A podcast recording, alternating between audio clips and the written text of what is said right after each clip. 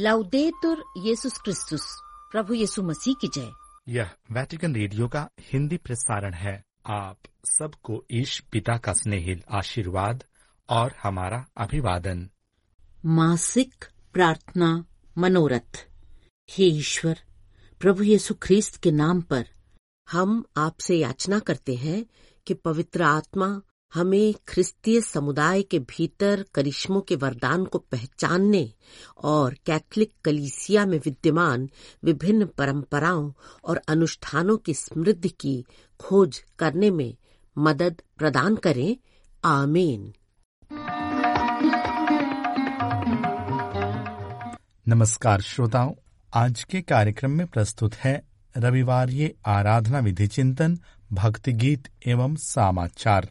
कार्यक्रम प्रस्तुता है फादर संजय दिलीप एक्का, सिस्टर उषा मनोरमा तिर्की और सिस्टर अनुग्रह मिंज।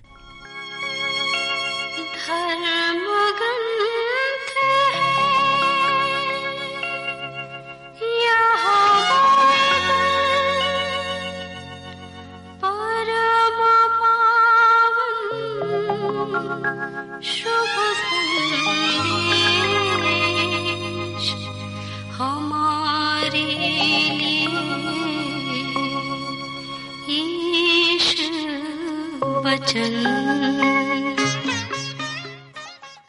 श्रोताओं, मानव हृदय से अपने प्रेम करने वालों का साथ कभी नहीं छोड़ता है।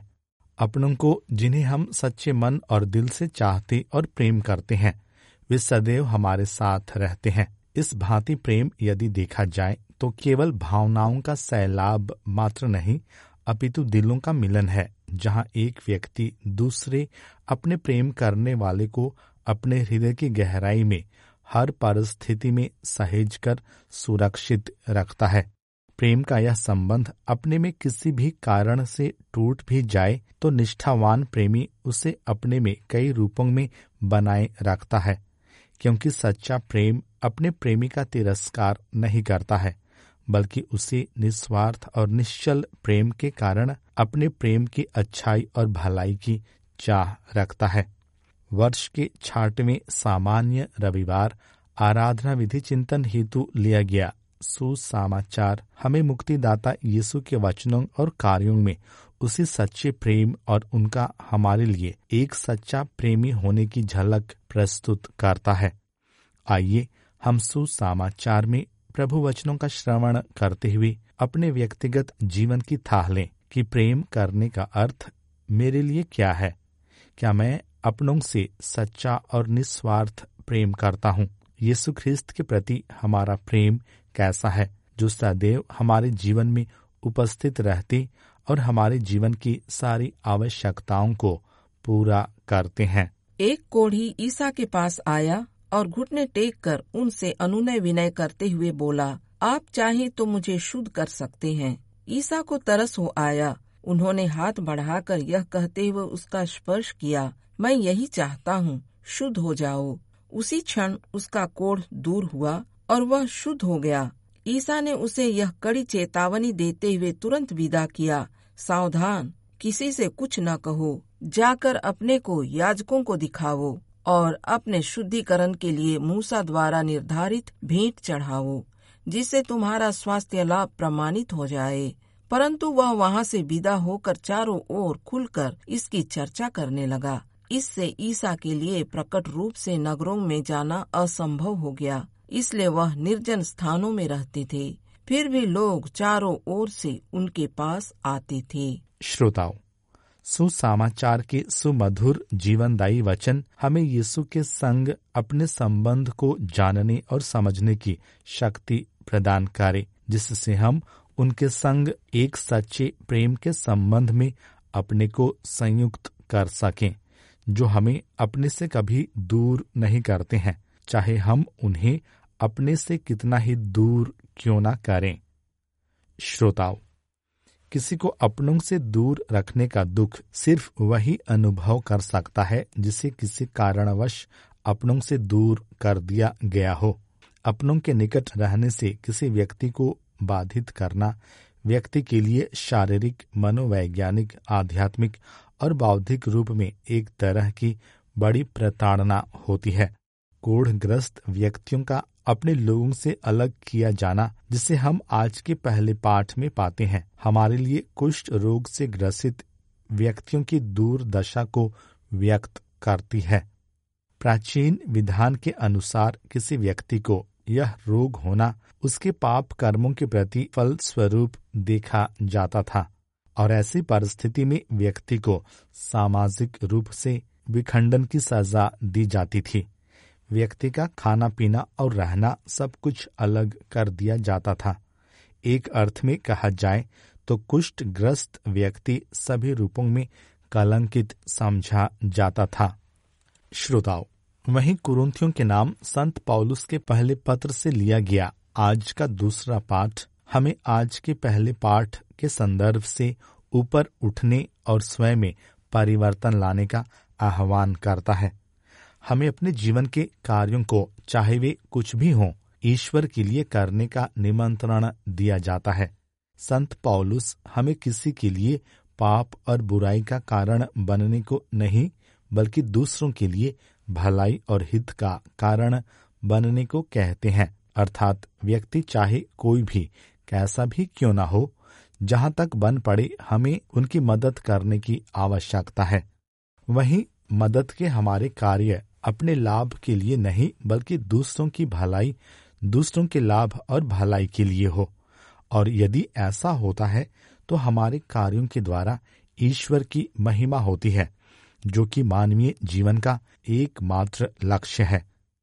संत पौलुस कलिस्सा के विभिन्न समुदायों की निस्वार्थ सेवा करते हुए स्वयं अपना उदाहरण हमारे लिए प्रस्तुत करते और हमें अपनी तरह यीशु का अनुसरण करने को कहते हैं। श्रोताओं, जरूरतमंदों की सेवा का यह भाव हमें आज के सुसमाचार में देखने को मिलता है, जिसका श्रवण हमने किया।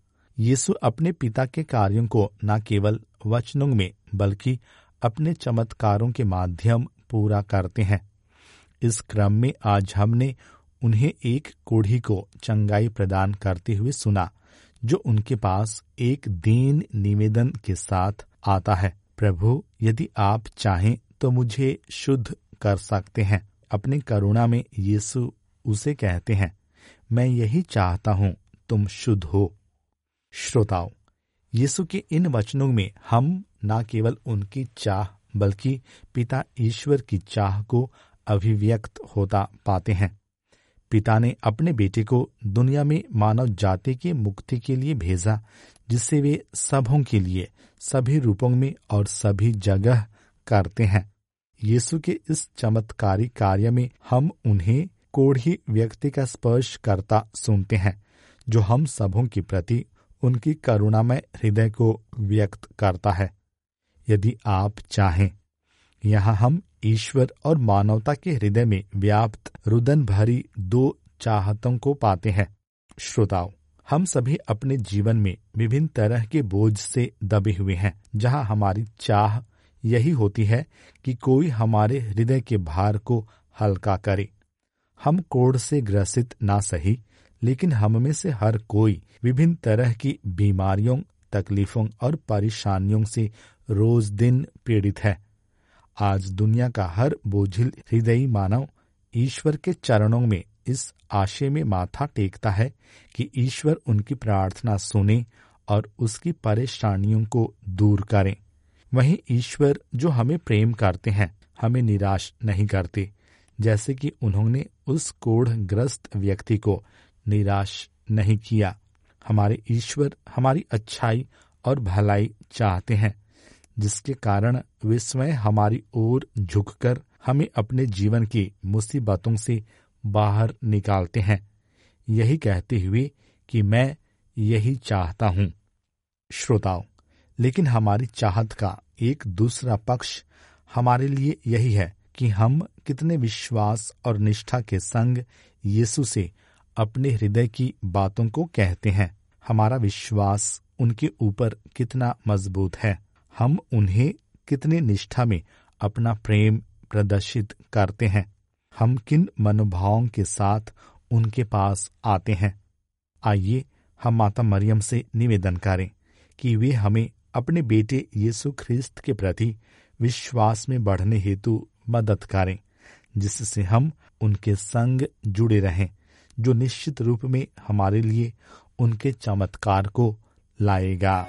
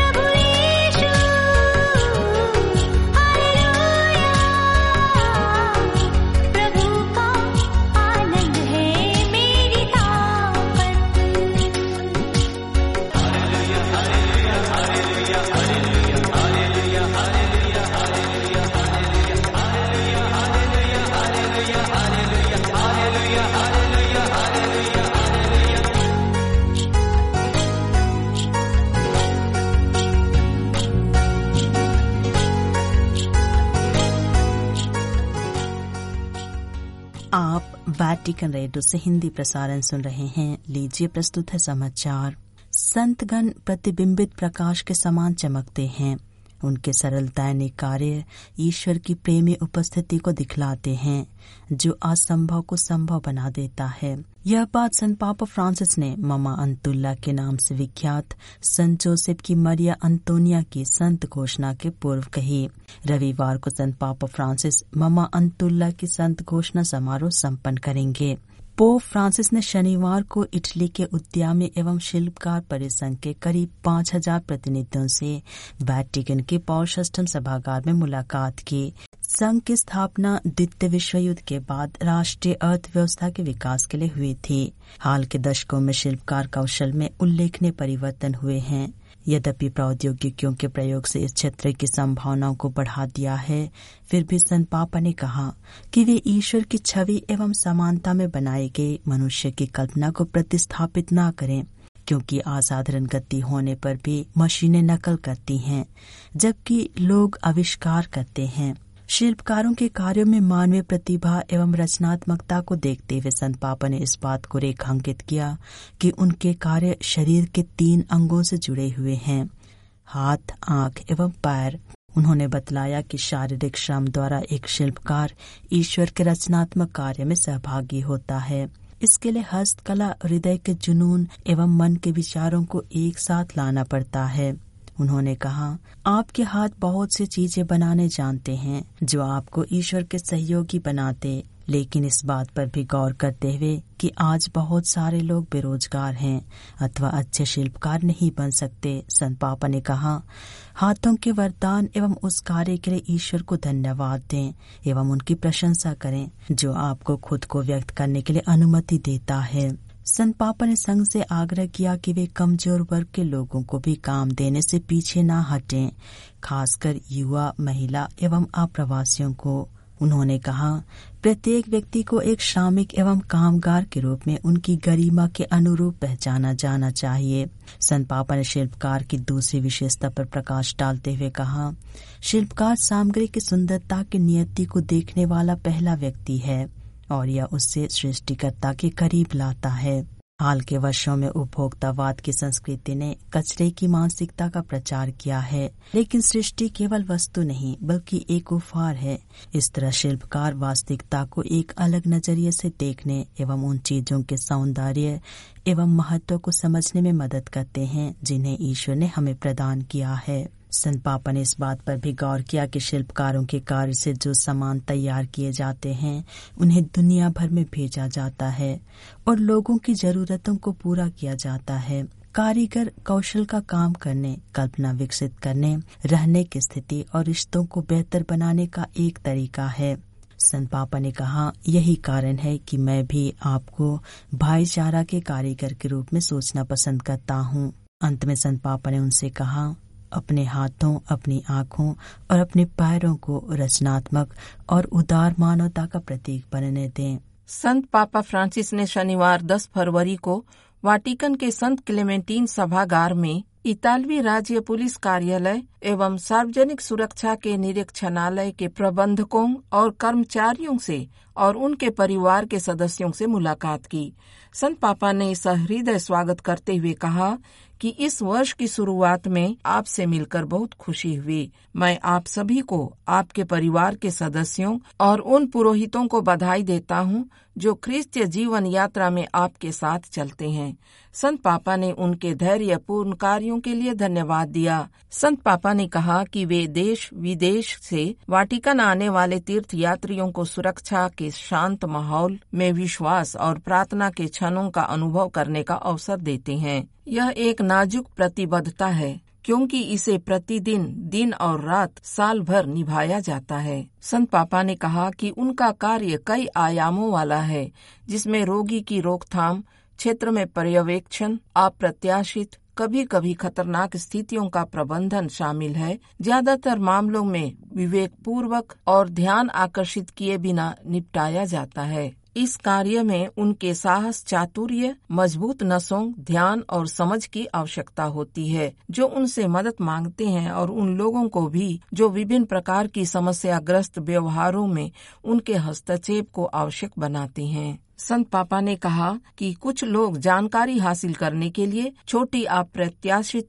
घटनाओं के लिए या असुविधा व्यक्त करने के लिए उनकी ओर रुख करते हैं, क्योंकि लोग जानते हैं कि जहाँ वर्दी है, वहाँ आप पर भरोसा किया जा सकता है, और यह बहुत महत्वपूर्ण है। आप अपने हृदय में सदैव सबके लिए भलाई का भाव रखें। और संत पापा फ्रांसिस ने नामीबिया के राष्ट्रपति हेज जिंगोब की मृत्यु पर शोक व्यक्त किया। राष्ट्रपति जिंगोब की रविवार 4 फरवरी को बयासी वर्ष की आयु में मृत्यु हो गई। तीन सप्ताह पहले उनके कार्यालय ने राष्ट्रपति जिंगोब के कैंसर के इलाज की घोषणा की थी। राष्ट्रपति जिंगोब के उत्तराधिकारी नालोंगो को संबोधित एक टेलीग्राम में संत पापा फ्रांसिस ने, पूरे परिवार, सरकार और नामीबियाई लोगों के प्रति अपनी संवेदनाएँ और प्रार्थनाएँ व्यक्त की।